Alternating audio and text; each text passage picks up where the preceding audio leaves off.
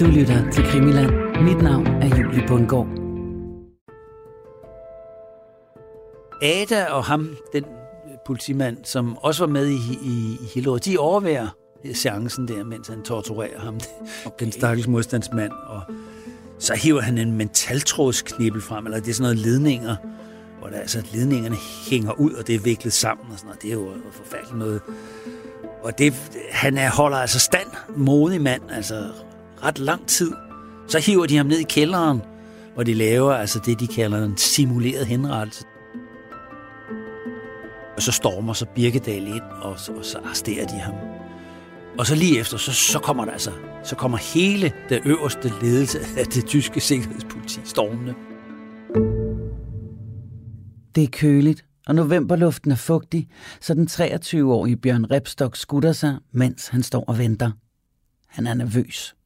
For hvad nu hvis? Nej, ikke noget hvis. Den er god nok.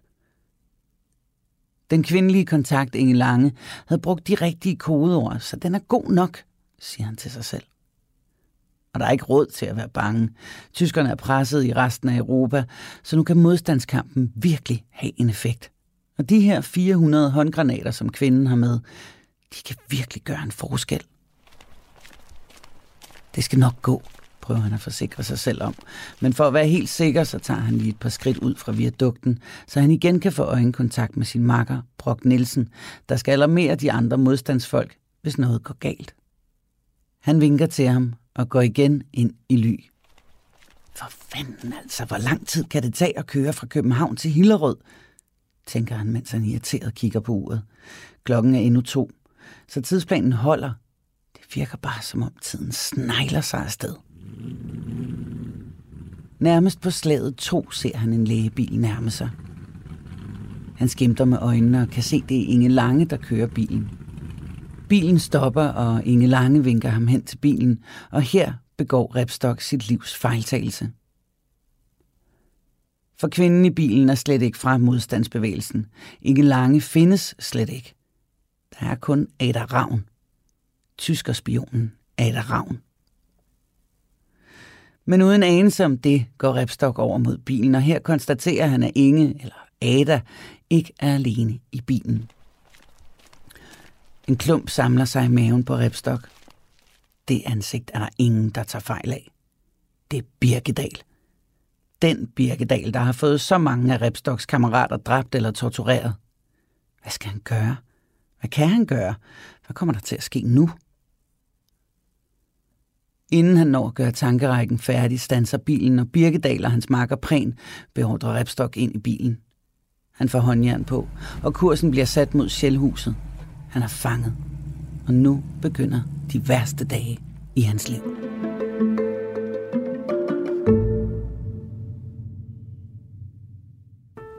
Velkommen til denne uges udgave af Krimiland og til serien, som vi kalder Krimiarkiverne. Det er en serie, hvor vi tager tilbage i tiden omkring 2. verdenskrig og øh, ser på den kriminalitet, der i høj grad hang sammen med krigen, og som i dagens afsnit involverer både spionage og stikkeri. Mit navn er Julie Bundgaard, og jeg er din vært, og i kraft af min undersøgelse af min egen morfars historie og øh, hans tilknytning til den københavnske underverden og sortbørs, ja, så fik jeg piret min nysgerrighed på øh, det, der muligvis er den mest lovløse periode i dansk historie.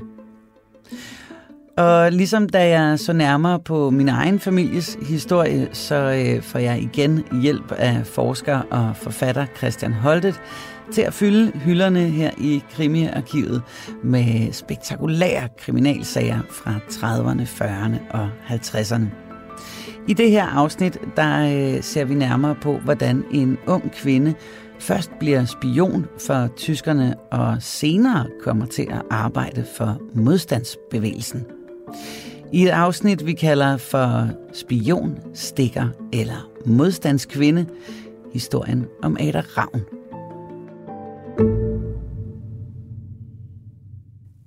Men inden vi tager fat i Adas spionvirksomhed, så fortæller Christian lige lidt om, hvem Ada er, før hun stifter bekendtskab med den mand, der senere skal trække hende ind i arbejdet for tyskerne. Ada Ravn, som hun mest bliver kaldt, hun kommer fra Jylland, og hun bliver født i en provinsby. Hun er sådan set lidt utypisk for mange af de her typer her inden for den kriminelle verden, og dem, der går i tyskernes sold øh, fordi hun kommer fra en, en ret god familie. Hendes far er en flittig gavermester, øh, og hun kommer fra et hjem, som er meget konservativt præget. Og øh, hun har fem søskende. Hun kommer i en katolsk skole, lidt usædvanligt, øh, hvor der skriver, der siger, fortæller man, at hun er flittig og begavet, og hun er velopdragen, og meget sådan velanset blandt øh, skolens lærere. Altså en god elev. Mm. Og hun går gennem skolen uden de større, nogle større problemer, og kommer på handelsskole, hvor hun så skal uddanne sig som kontorist. Og det, der skal man så gå på sådan nogle aftenskolekurser, og så har man samtidig en, en arbejdsplads ved siden af, hvor man lærer nogle af de praktiske ting, og det er altså på en manufakturlager, hvor hun arbejder. Og der, direktøren skriver senere om hende i en anbefaling, at hun er flink og høflig, dygtig, villig, begavet, og på alle måder så opfører hun sig upåklageligt. Han har kun det bedste at sige om hende. Og så skriver han så til sidst sådan, som en bemærkning, men hun er noget for sig selv.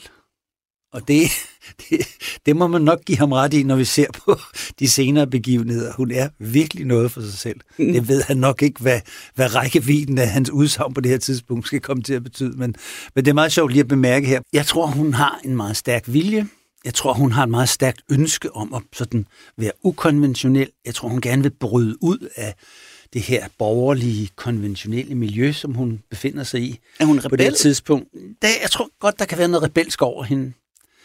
Øhm, ikke sådan i politisk forstand, men sådan i sin livsførelse og livsstil, der tror jeg godt, hun kan have lyst til at bryde med konventionerne. I sindet, så ja, altså, hun ja. er oprørsk på en eller anden måde. Mm.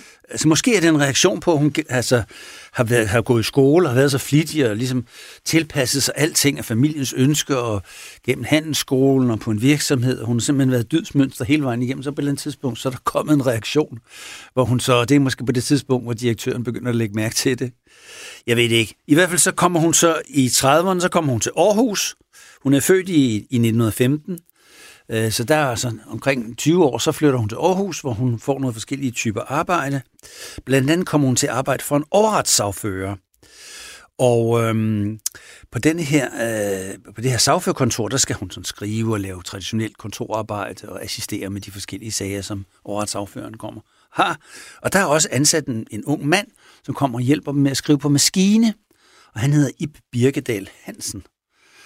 Og øh, han bliver senere en meget berømt mand under besættelsestiden. Berygtet også, kan man sige. Men der møder hun ham, og de, jeg tror ikke, de har noget med hinanden at gøre egentlig andet, end at de er arbejdskollegaer. Men de kommer senere til at støde ind i hinanden under andre omstændigheder.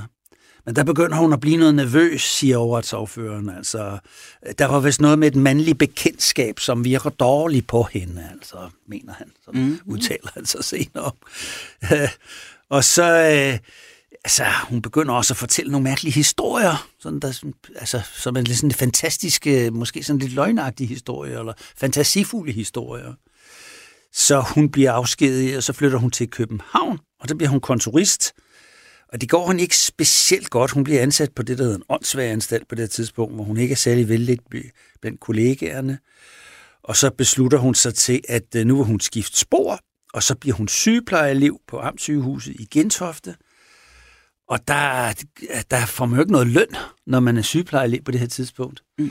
Øhm, så hun har sikkert ikke særlig mange penge at gøre godt med og så begynder hun faktisk at stjæle nogle ting. Hun, hun hugger lidt sengetøj på, på, i vaskeriet, og hugger en kittel her, og, og måske går hun også i nogle af kollegaens lommer og hugger lidt småpenge og sådan noget, ikke?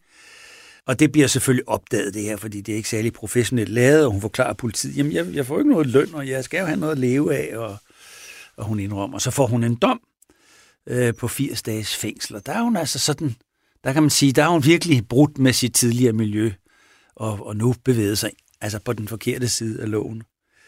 Øhm, og faren han fortæller, så så begynder det altså at gå hende skidt og dårligt. Hun begynder at rende efter en gift ingeniør, fortæller han til familiens omkreds. Og det er en ingeniør, som hedder Paul Meyer. Ada Ravn begynder at rende efter en Paul Meyer og bliver faktisk også ansat hos ham i en periode.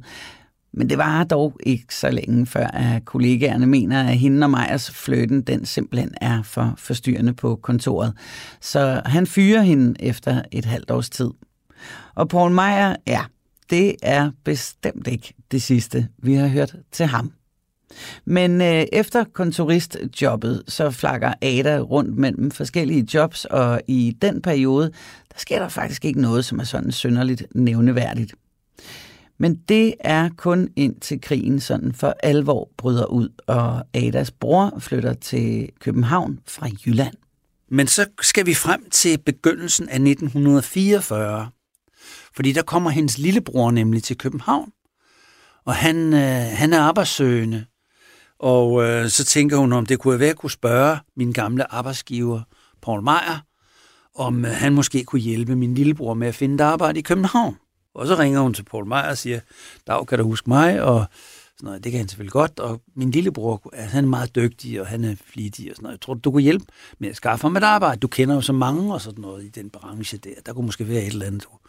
Ja, jo, siger Paul Meyer. Det, ja, øh, det, kan jeg måske, det kan jeg måske godt. Øh, vi kan da mødes og snakke om det, siger han så. Det kan være, han tænker, oh, hun var jo egentlig meget sjov, hende der kunne være lidt spændende lige. Ja, lad os sige, jeg må genopleve, genopleve, genopleve bekendtskabet. Og der er så nemlig i mellemtiden sket det, at Paul Meyer han har fået forskellige typer af bijobs. For Paul Meyer han har nemlig begyndt at handle med værnemagten, og han har fået en forbindelse til det organisation TOT, som er altså efternavnet på en tysk øh, officer, som danner sådan en arbejdsorganisation, der laver befæstningsværker, blandt andet i Danmark og Frankrig og andre steder. Han er chef for hele det der, og der, de, de, det er sådan en, en, en organisation, som indforskriver arbejde og laver kontrakter med, med entreprenører osv., bygger de her befæstningsværker og jernbanelinjer og ting og sager, som tyskerne skal bruge. Men han er også begyndt at komme i kontakt med det tyske politi, det tyske sikkerhedspoliti i Danmark. Og der får han altså flere og flere opgaver for dem. Og det har han altså på det her tidspunkt i begyndelsen af 1944. Øhm, og det, de snakker så lidt om det, og han giver hende indtryk af, at han arbejder for englænderne. Det er i hvert fald det, hun senere siger. Jamen, han arbejder for englænderne, når han siger, at han arbejder for Secret Service, som er det engelske spionvæsen. Øh, så bilder han hende en historie ind der.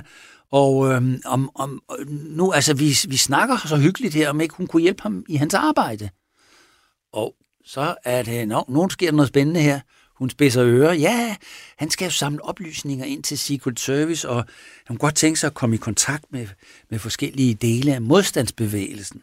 Og blandt andet også sådan nogen, som sejler med illegale ruter til Sverige, altså der transporterer øh, frihedskæmper og våben og jøder over sundet og, og, og, og sejler med, med materiel og ting og sager på den anden vej. Det, det kunne hun ikke hjælpe ham med det. Altså, så kunne hun gå ud i miljøet og snakke med folk og sådan, og, og jeg ved ikke, om der er nogle penge imellem. Det tror jeg faktisk også, der er. For jeg tror, hun får nogle penge for det. Men øh, fordi sådan noget kan man jo ikke gøre sådan, altså, bare sådan som hobbyagtigt. Bare lige hvad? Nej, det, det, det, det, er jo, det er jo vanskeligt. Ja. Man skal rende rundt og snakke med mange mennesker, før man får en forbindelse. Det tager lang tid. Man skal give mange øl, ikke? Man skal give nogle øl, og man skal sidde på nogle værtshus, og man skal prøve at snakke med en hel, hel masse mennesker, før man ligesom får nogle forbindelser. Og man skal opbygge tillid. Det er jo ikke sådan, at man render og fortæller på gader og stræder. Paul Meyer indvilliger i at møde Ada for at snakke om at finde et job til hendes bror. Men under mødet på restaurant Frascati på Rådhuspladsen, ja, så ender det med, at det er Ada, der kommer til at arbejde for Meyer. Og i troen om, at Meyer arbejder for den britiske Secret Service, ja, så indvilliger hun i at forsøge at få kontakt til modstandsfolk for Paul Meyer. Paul Meyer, som altså vel at mærke arbejder for besættelsesmagten. Men det lykkes for Ada at få kontakt til flere, blandt andet en øh, fabrikant og modstandsmand, Holger Schmidt, hvis bror rent faktisk sidder fængslet af tyskerne. Og ironisk nok, så har Holgers fængslede bror John Schmidt rent faktisk arbejdet sammen med Secret Service fra krigens begyndelse. Så for at få sin bror ud af fængslet og for at redde ham fra repressalier, så øh, går Holger med til at mødes med Majer. Han er lidt øh, mistænksom, Smidt der. Hvad er ham Majer der? Hold møde med ham, og hvad, hvad, hvad, altså, jeg kender ham jo ikke og sådan noget. Han er god nok, siger jeg. Han arbejder for Frihedsbøsen. Han har lavet flere likvideringer. Nå, siger Holger Smidt. Okay, ja, nå, nå. Så han lyder, han lyder som en mand, man kan stole på, når man selv er inden for, om så må sige, faget. For spionbranchen der. Hvor, ja. Så han, øh, så de, øh, de aftaler et møde, hvor de snakker om det her, og, og Maja han siger, jeg skal nok prøve, om jeg kan skaffe Smidt fri der. Jeg har din bror Smidt der. Jeg har nogle forbindelser og sådan noget. Øh, jeg tror godt, det kan nok godt lade sig gøre. Der er jo tit, så skal de der, når de sidder fængslet, så skal de jo transporteres fra fængsel ind til afhøring inde på, på Sjællehuset, eller, eller, eller andre steder, hvor, hvor det tyske politi altså, har behov for det. Ikke? Så det kunne være under sådan en fangetransport, der man måske øh, kunne planlægge. Jeg har nogle forbindelser, men det kommer til at koste nogle penge. Det er klart. Nå, siger Holger Schmidt. Ja, okay, ja. Det, er nok, det bliver nok en 10.000 kroner eller sådan noget, siger Paul Meyer. Så, sådan cirka. Ja, og der viser Paul Meyer jo altså, at han ikke bare har en rolle som fabrikant. Han har heller ikke bare en rolle som meddeler for tyskerne. Han har også en rolle som kriminel, mm. hvor han altså udnytter situationen til egen vinding. For selvfølgelig skal han da bruge nogle penge, men 10.000 kroner, det svarer jo til 300.000 i dag. Ikke? Ja. Det koster det jo nok ikke at lave sådan en, en befrielsesaktion. En fangeflugt. Der, der skal nok falde en kraftig kommission af til Paul Meyer der. Og det vil vi også for alle de senere øh, begivenheder, som Paul Meyer er med i, at, at der falder altid nogle penge af til ham på en eller anden mærkelig måde. Han er ret dygtig til at tjene penge. Han er meget dygtig til at tjene penge og til at få skravet til sig på forskellige vis. Ja. Øhm, så det er der nok også tale om her. Men, men Paul Meyer har jo ikke nogen organisation. Øh, så hvad, hvordan skal han egentlig få den her? Han har jo ligesom lovet noget på, på, på falske betingelser, men det ved så direktøren jo ikke, som skal have sin bror fri. Han ved jo ikke, at Paul Meyer slet ikke har nogen modstandsgruppe bagved sig. Det har han formentlig sådan givet indtryk af, at jeg har virkelig gode forbindelser, kontakter og sådan noget. Så nu står han jo ligesom med en åbning der. Men det han jo i virkeligheden er interesseret i, Maja, det er at få forbindelse til rigtige modstandsgrupper. Og der lykkes det ham faktisk øh, via forskellige bekendte at komme i kontakt med nogle folk fra Bropa. Okay. Og jeg er ikke helt præcis sikker på, hvordan han gør det. Øh, nogle af de her oplysninger, som jeg fortæller om nu her, de kommer fra Peter Øvis, Peter Øvig Knudsens bog, som hedder Birkedal, og nogle af de her oplysninger, de stammer fra forskellige sager, som jeg har kigget på, blandt andet øh, Æderkopssagen, hvor der er afhøringer af nogle af de her folk her. Øh, men det fremgår ikke helt tydeligt af de oplysninger, jeg har kunne finde frem, hvordan han egentlig kommer i kontakt med modstandsbevægelsen. Men i hvert fald er det altså blevet etableret som sandhed, at han kommer i kontakt med en, øh, med en, en, en afdeling af BOPA, som er ledet af en fyr, som hedder Herluf Rasmussen, en tidligere politimand, meget dygtig øh, sabotør, som senere laver en lang række forskellige aktioner og en, en af hans øh, medarbejdere, som hedder Richard Høj Jensen. øh, dem kommer han i kontakt med, og så siger han, jeg kan skaffe jer våben. Og det er de jo meget stærkt interesseret i her i 1944, modstandsbevægelsen, fordi de har jo behov, især for maskinpistoler. Øhm, det er noget, der er svært at skaffe, øhm, og det er dyrt. Øhm, der siger mig, det, det kan jeg godt hjælpe jer med. Det kan jeg sagtens hjælpe jer med. Øh, men så skal I til gengæld og det skal ikke koste jer noget, jeg skal nok, men så skal I til gengæld hjælpe mig med at få en mand ud af fængslet. Og så altså ligesom bruger han det her med, at han vil sælge dem våben, som når det er altså noget, der ligesom viser, at jeg kan hjælpe modstandsbevægelsen. Og så er han også, for at styrke sin troværdighed, så, er det også, så skal de også hjælpe ham med at skaffe en, altså en englænder eller en engelsk spion, dansker som engelsk spion ud af fængsel. Så det virker, altså hele den her dækhistorie, den virker meget troværdig mm. på mhm. Herluf Rasmussen, som ellers ikke er sådan en mand, som man kan bilde hvad som helst ind. Men Maja er åbenbart ret overbevisende i sin hele, hele opbygning af det her. Og de holder så et hemmeligt møde øhm, med de her folk, hvor de prøver at forklare, hvordan skal vi, øh, hvordan skal vi organisere det her. Det foregår på en restauration, der hedder Vingården, som ligger på Toftegårds, Toftegårdsplads. Det er ikke så langt fra, hvor Paul Meyer har sit kontor. Øhm, og der, øh, der sker altså det, at, øh, at Ada hun skal være med til det møde.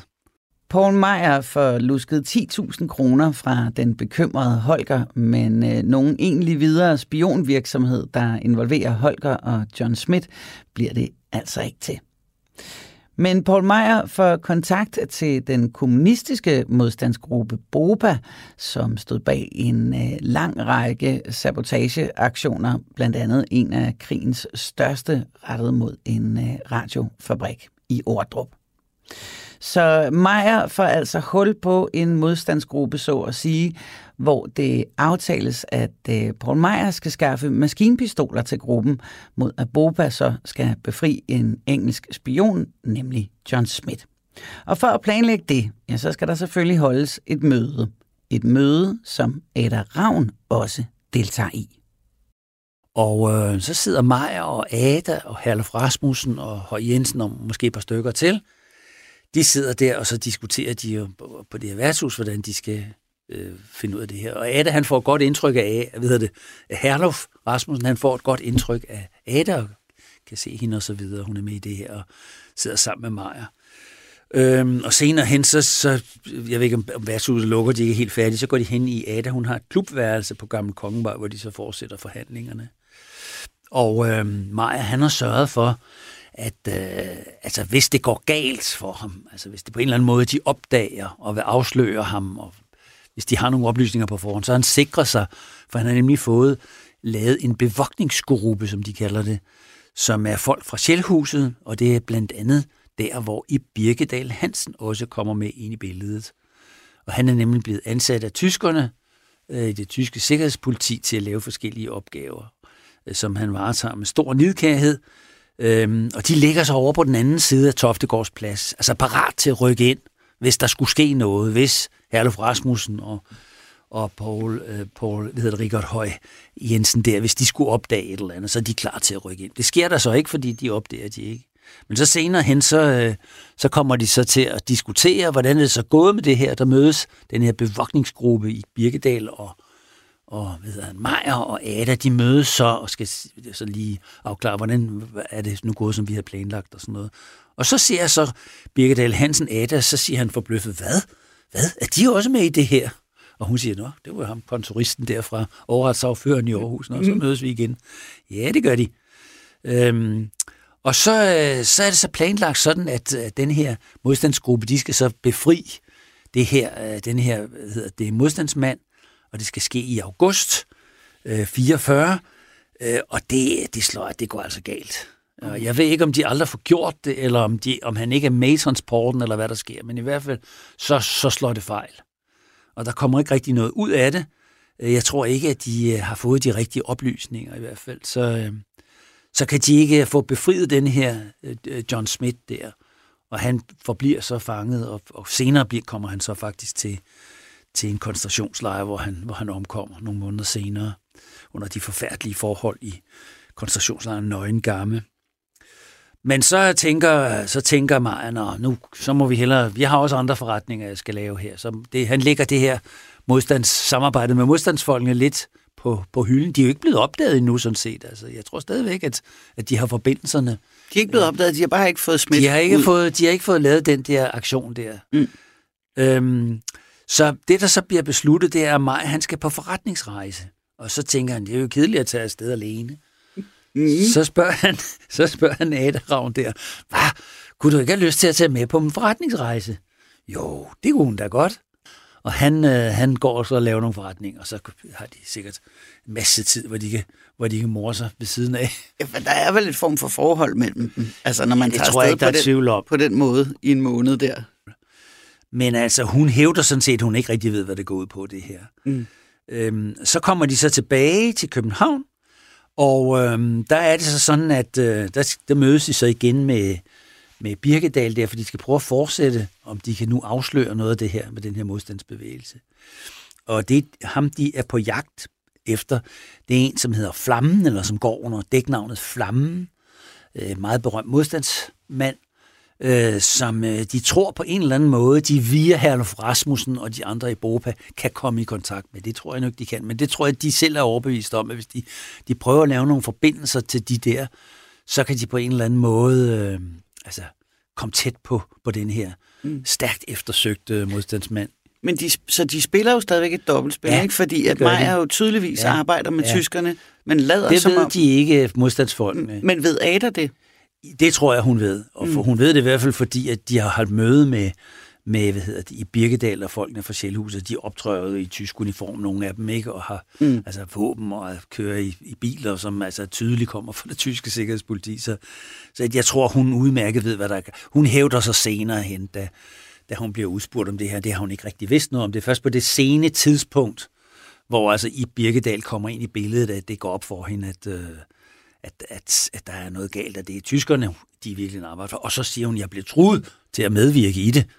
Jeg blev truet til det, fordi at øh, de sagde, at hvis ikke jeg var med, så ville de afsløre over for modstandsbevægelsen, at jeg havde været med til at, at lokke nogen i fælden og sådan noget. Det, det mm. tror jeg er en historie, hun finder på øh, til lejligheden. Jeg tror, hun synes, det er spændende, det her arbejde. Det er sådan et glamorøst liv. Mm. Lige pludselig hun, altså den kedelige kontoristtilværelse er udskiftet med en spændende liv i altså eksotiske omgivelser. Det tror jeg tiltrækker hende. Aktionen for at befri John Smith mislykkes, men det ødelægger ikke forretningen og aftalerne med Boba. Men inden de forsøger sig videre af den vej, så sker der noget, der understreger, at Adas forhold til Paul Meyer nok ikke udelukkende er sådan øh, rent professionelt. For Paul Meyer, han skal på forretningsrejse, og her tager han Ada med som ledsager en tur, hvor de øh, skal rejse med noget så eksklusivt som flyvemaskine, og hvor de altså når at besøge både Berlin, Wien, Haag og Amsterdam, for at Meyer kan lave sine forretninger. Men efter deres hjemkomst, så stifter Ada igen bekendtskab med Ib Birkedal, og nu bliver målet mere konkret, nemlig flammen. Men inden jagten kommer i gang, så skal Ada først for alvor i spil som spion i en funktion, som man vel kender som honeypot-spion. Så hun ligesom glider ind i det her, og bliver så ud over at være en slags spion for, for mig, så begynder hun også at arbejde for Birkedal.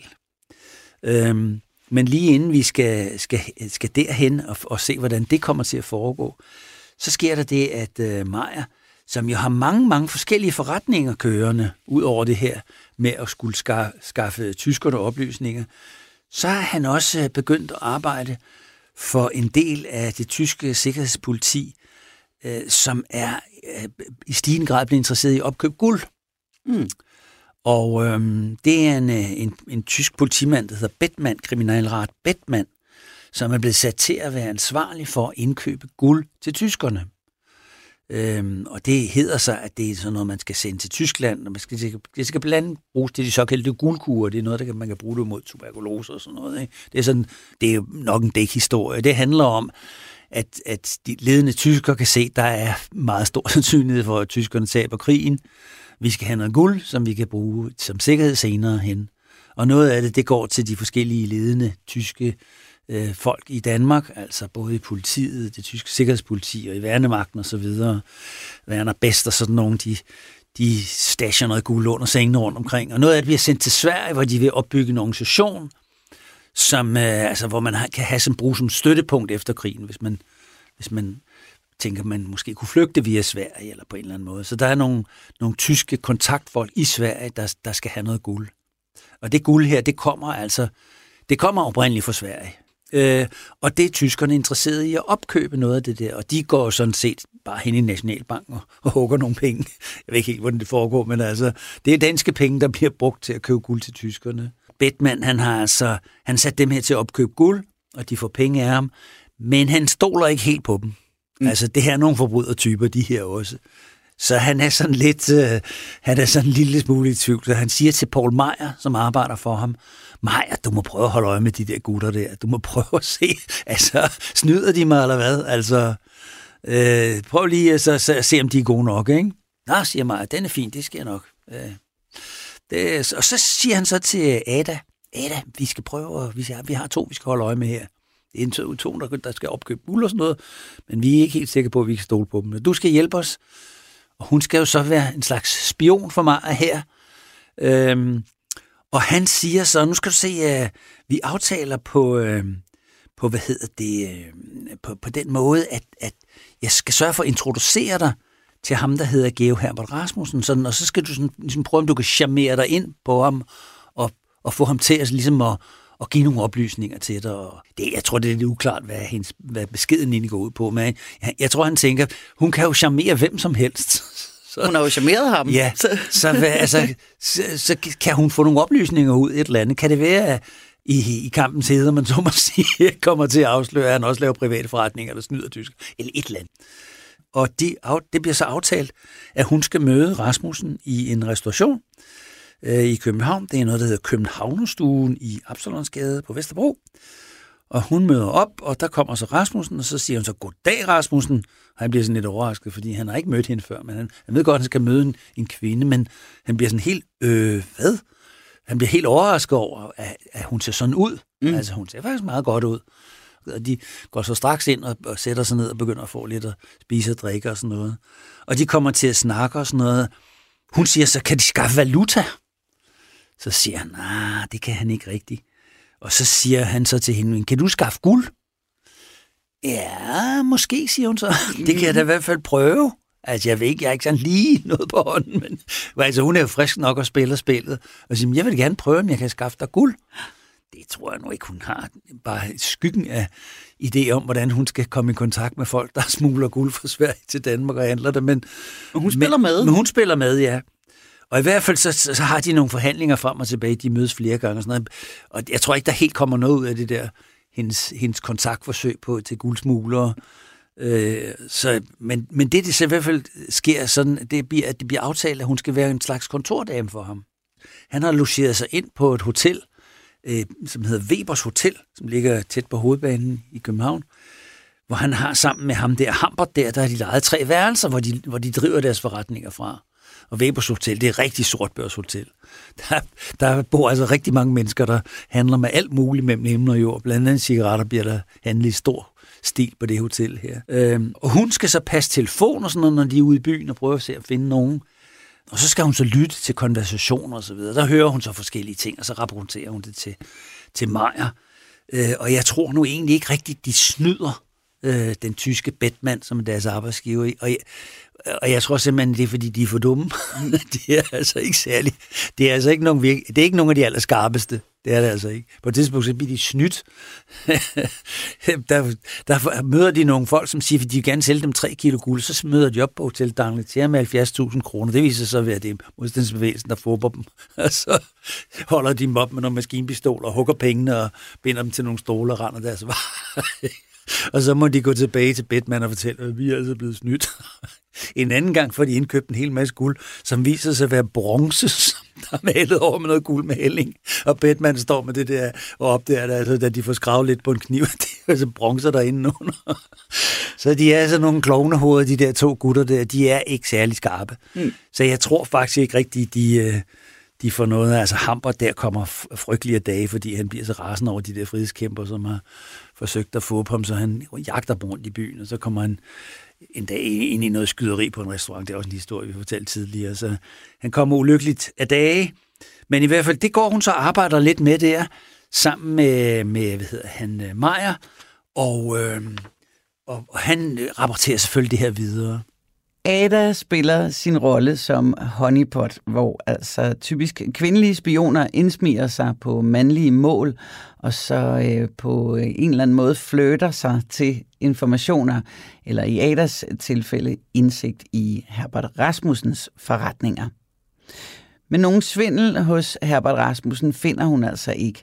Men øh, honeypot-funktionen, den kommer videre i spil, når Ada kommer til at arbejde for Birkedal.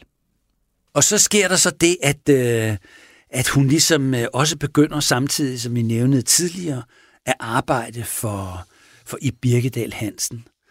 Øh, og der er det altså sådan, at hun skal sådan fungere som sådan en slags lokkedue for ham. Øh, og, og hun arbejder med forskellige ting og sager.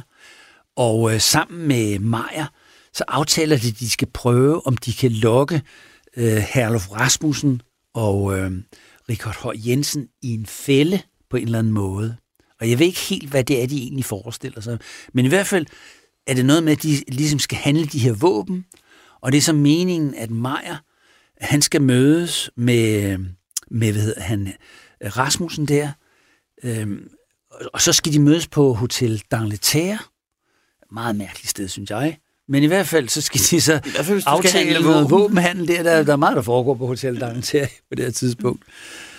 Men, øh, men han er, Herlof Rasmussen, det, han er lidt mistænksom, så han sender Richard og Jensen ind på hotellet sammen med en dækmand, hvor de sådan skal prøve at afsøge territoriet. Og dækmanden kommer tilbage og siger, der er altså noget, det er noget lidt besynderligt noget der, så Rasmussen, Herbert Rasmussen, han holder sig lidt tilbage, han er gruppeleder, så han sådan står lidt i baggrunden. Og så ser de pludselig, at der kommer en masse tyske politibiler kørende, sikkerhedspolitiet der, og tyske soldater og sådan noget.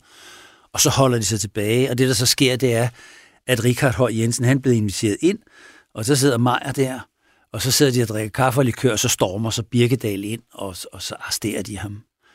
Og så lige efter, så, så kommer der altså så kommer hele det øverste ledelse af det tyske sikkerhedspoliti stormende.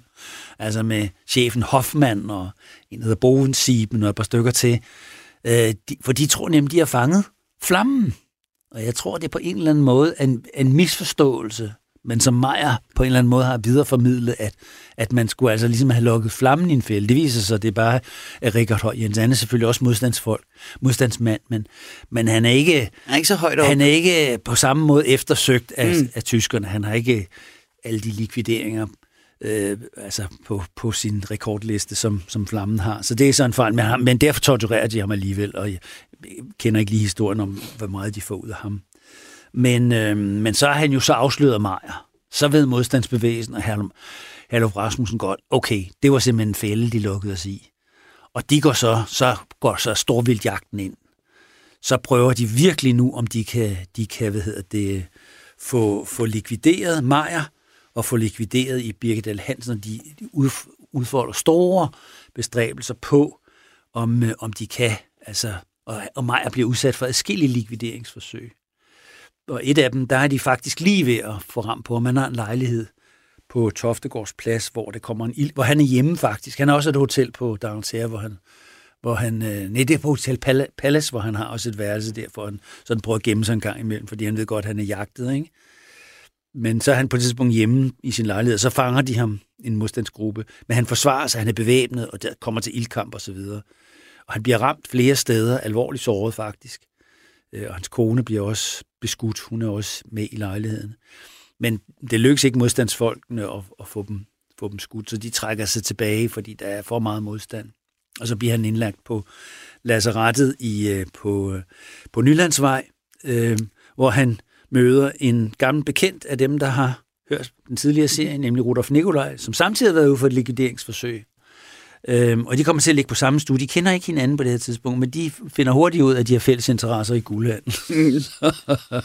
på det tidspunkt, så begynder mig, altså da han så kommer sig, så begynder han at arbejde sammen med Rudolf Nikolaj, og de laver nogle rigtig store guldhandler, hvor at, at det her guld så senere går til ham her, som vi omtalte før, kriminel ret Bedman. Og det er altså guld i kilovis. Altså, så kommer der virkelig gang i det. Operationen lykkes, og det tyske sikkerhedspoliti arresterer Richard Høj Jensen i øh, den fejlagtige tro, at øh, Richard Høj Jensen er flammen. Men med sådan en anholdelse, så står det klart, at Paul Meyer, han altså arbejder i ledtog med tyskerne. Så modstandsgrupperne, de sætter nærmest alle sejl ind på at få ram på Paul Meyer. Og med mig er sådan lidt ude af spillet, eller måske nærmere flyttet over i et andet spil, et spil, som øh, Rudolf Nikolaj også er i, ja, så fortsætter Ada hos Birkedal. Men Ada, hun fortsætter med at arbejde for, øh, for hvad det, Birkedal der, og han, øh, han han, hans opgave er at prøve at opstøve modstandsfolk for tyskerne. Og han udvikler en, en speciel metode, som er en slags lokkedue-metode, hvor han bruger kvinder, øh, som bliver sendt i marken for at, at, at komme i kontakt med modstandsfolk. Altså under falsk flag, om man så må sige. Og så bagefter så rykker Birkedal ind og fanger de her. Og det foregår på den måde, at, øh, at, at, øh, at de, de starter med at tage til en provinsby, og Ada, hun bliver på et tidspunkt, så bliver hun så øh, sendt til Hillerød, hvor er hun, de starter med, at de tager op nogle stykker i Birkedal, og en af hans kompiser, øh, kompagnoner der, og Ada, de illuserer sig på et hotel i Hillerød, og så går så Ada ud i byen, og hun skal prøve at komme i kontakt med den lokale modstandsbevægelse. Hun går sådan lidt rundt og, og henvender sig lidt på må og få, og, og man kan nogle gange tænke over, hvor, lidt na, hvor, hvor naiv folk er. Hun har en håndgranat i taske, og øh, hun går hen til forskellige en aviskiosk og siger, jeg, har, jeg skal i kontakt med modstandsbevægelsen, og, og viser den her håndgranat og sådan noget. Jeg har nogle våben. Jeg har noget, jeg skal, og jeg kan sælge noget. Jamen, jeg kommer fra København, og jeg skal hurtigt i kontakt med nogen, for jeg skal... Altså, kan I ikke prøve at lade ordet gå og sådan noget? Jeg sidder over på caféen, altså jeg ved ikke helt præcis, hvordan det foregår, men mm. altså, i løbet af noget tid, så lykkes det faktisk for hende at få kontakt til en revisor, som hedder Robstock, Robstock, øh, en gruppeleder for en, en, en afdeling af modstandsbevægelsen i Hillerød. Og hun møder sig med ham, og hun viser ham den her granat og siger, jeg kan skaffe 400 håndgranater. Så altså, det må vi lige finde ud af aftale og sådan noget. Nå, siger han, 400 håndgranater, det er jo altså, tænderne løber i vand på den her stakkels modstandsmand, fordi det er altså ikke sådan noget, man lige, man altså, får fingrene i, vel? Og det er jo øh, virkelig godt at have sådan i kampen mod tyskerne, ikke? Så kunne man altså virkelig lave forskellige ting og sager. Så jeg tror altså, og, og, og han, på en eller anden måde, så er hun så troværdig i sin, altså i sin, i sin måde at være på. Så han vækker tillid til, altså hun vækker tillid hos ham, og, og de aftaler så, at, øh, at hun skal så sørge for, at de der øh, håndgranater bliver leveret i en viadukt øh, øh, uden for byen, altså under sådan en jernbaneoverskæring. Ikke helt præcis, hvor det er henne. Men altså uden for Hillerød der, og så skal de så aftale videre med de der håndgranater. Måske skal hun have nogle af dem med, eller skal nogen komme og sådan noget. Jeg ved ikke helt præcis, hvordan historien foregår. Men der ligger så Birkedal selvfølgelig på lur sammen med, med sin kompis der, og de får så overmandet ham der, revisoren der, for ham øh, givet håndjern, og så kører de ham tilbage til Sjælhuset, og de går umiddelbart i gang med at torturere ham. Voldsomt. Fordi så er jo metoden den, man fanger en, og så sætter man tommelskruerne på, altså i bogstaveligste forstand, og tvinger nogle navne ud, og det skal gå stærkt, så de ikke når altså hans allierede, som jo typisk har et civilt erhverv ved siden af at være modstandsfolk, øh, så de når at opdage, at han er, han er blevet arresteret og så videre. Ikke? Så det, det, det er sådan noget, man, der skal ske inden for timer. Ikke? Mm. Og de, øh, Birkedal der, han starter med, inde på Sjælhuset der, så starter han med at hive en ordentlig gummiknibbel ud, og så siger han til ham her, revisoren der, nu siger du sandheden, ellers så får du en røvfuld, som du aldrig har fået før. Øhm, og så, øh, så begynder han altså tæveløs på den her stakkels revisor her, modstandsmand der, og, og banker ham, og Ada og ham, den politimand, som også var med i, i, i Hillerød, de overværer seancen der, mens han torturerer ham, okay. den stakkels modstandsmand, og så hiver han en mentaltrådsknibbel frem, eller det er sådan noget ledninger, hvor der altså ledningerne hænger ud, og det er viklet sammen og sådan noget. Det er jo forfærdeligt noget. Og det, han er, holder altså stand, modig mand, altså ret lang tid.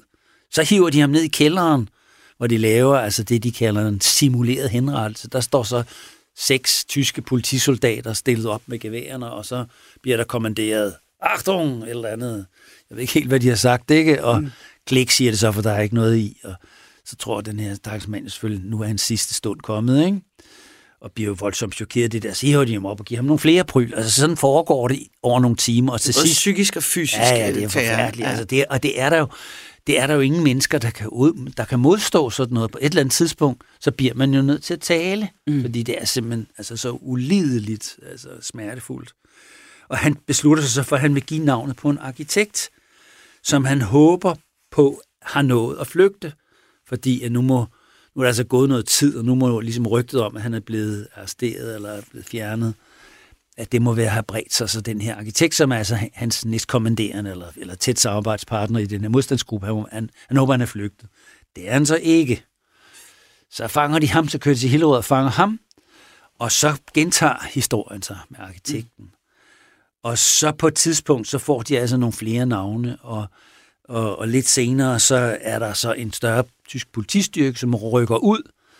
Øh, der har de altså fået en helt bunke navne, og, og så kører de til Hillerød, og der er 20 vogne, 20 øh, øh, tyske politibiler der, som farer op og altså for, på forskellige adresser af. Altså, en, jeg tror, der er omkring 30 personer. måske ikke alle sammen har noget med modstand. Og et enkelt sted kommer det til ildkamp, hvor der er et par stykker, der bliver dræbt og sådan noget. Og jeg tror, der er 20 af dem, som, som tyskerne så mener efterfølgende er, er folk, der har aktiv i modstandsbevægelsen, og de bliver fængslet, og senere bliver de sendt til koncentrationslejre, hvor der er en af dem, der dør. Øhm, og det er, altså, det er så sådan en metode, som, som øh, hvad hedder han, øhm, Birkedal udvikler. Han har også andre kvinder, som han bruger på samme måde. Øh, og Ada, hun er senere med på forskellige andre typer aktioner. Øh, de er ikke helt så, hvad skal man sige, anførselstegn succesrige, som den her i Hillerød. Men, men det er altså samme metode, man går hen og prøver at, at kontakte nogen og sige, at man kommer fra modstandsbevægelsen, man vil gerne sælge våben osv. Så, så når der er, så er det så meningen, at, at når man så har aftalt et eller andet, så rykker så Birkedal og hans folk ind. Ada Ravn deltager i en længere række af Birkedals stikkeraktioner, som blandt andet fører til anholdelse af 20 modstandsfolk ved en enkelt razzia af Gestapo. Efter befrielsen så beskrev den civile leder hos modstandsbevægelsen i Frederiksborg Amt, Kai Christensen, betydningen af Gestapos razzia i et dagblad, hvor øh, han fortalte, at alle lederne i Frederikssund, Frederiksværk, Hillerød, Lillerød var blevet arresteret, og øh, alle våben og benzindepoter samt biler var blevet taget af Gestapo i denne her razzia. Og hvis man ikke har helt styr på, hvem Birkedal egentlig var, så står alvoren af et samarbejde med ham måske ikke helt klart, og derfor så kan vi lige kort fortælle om ham.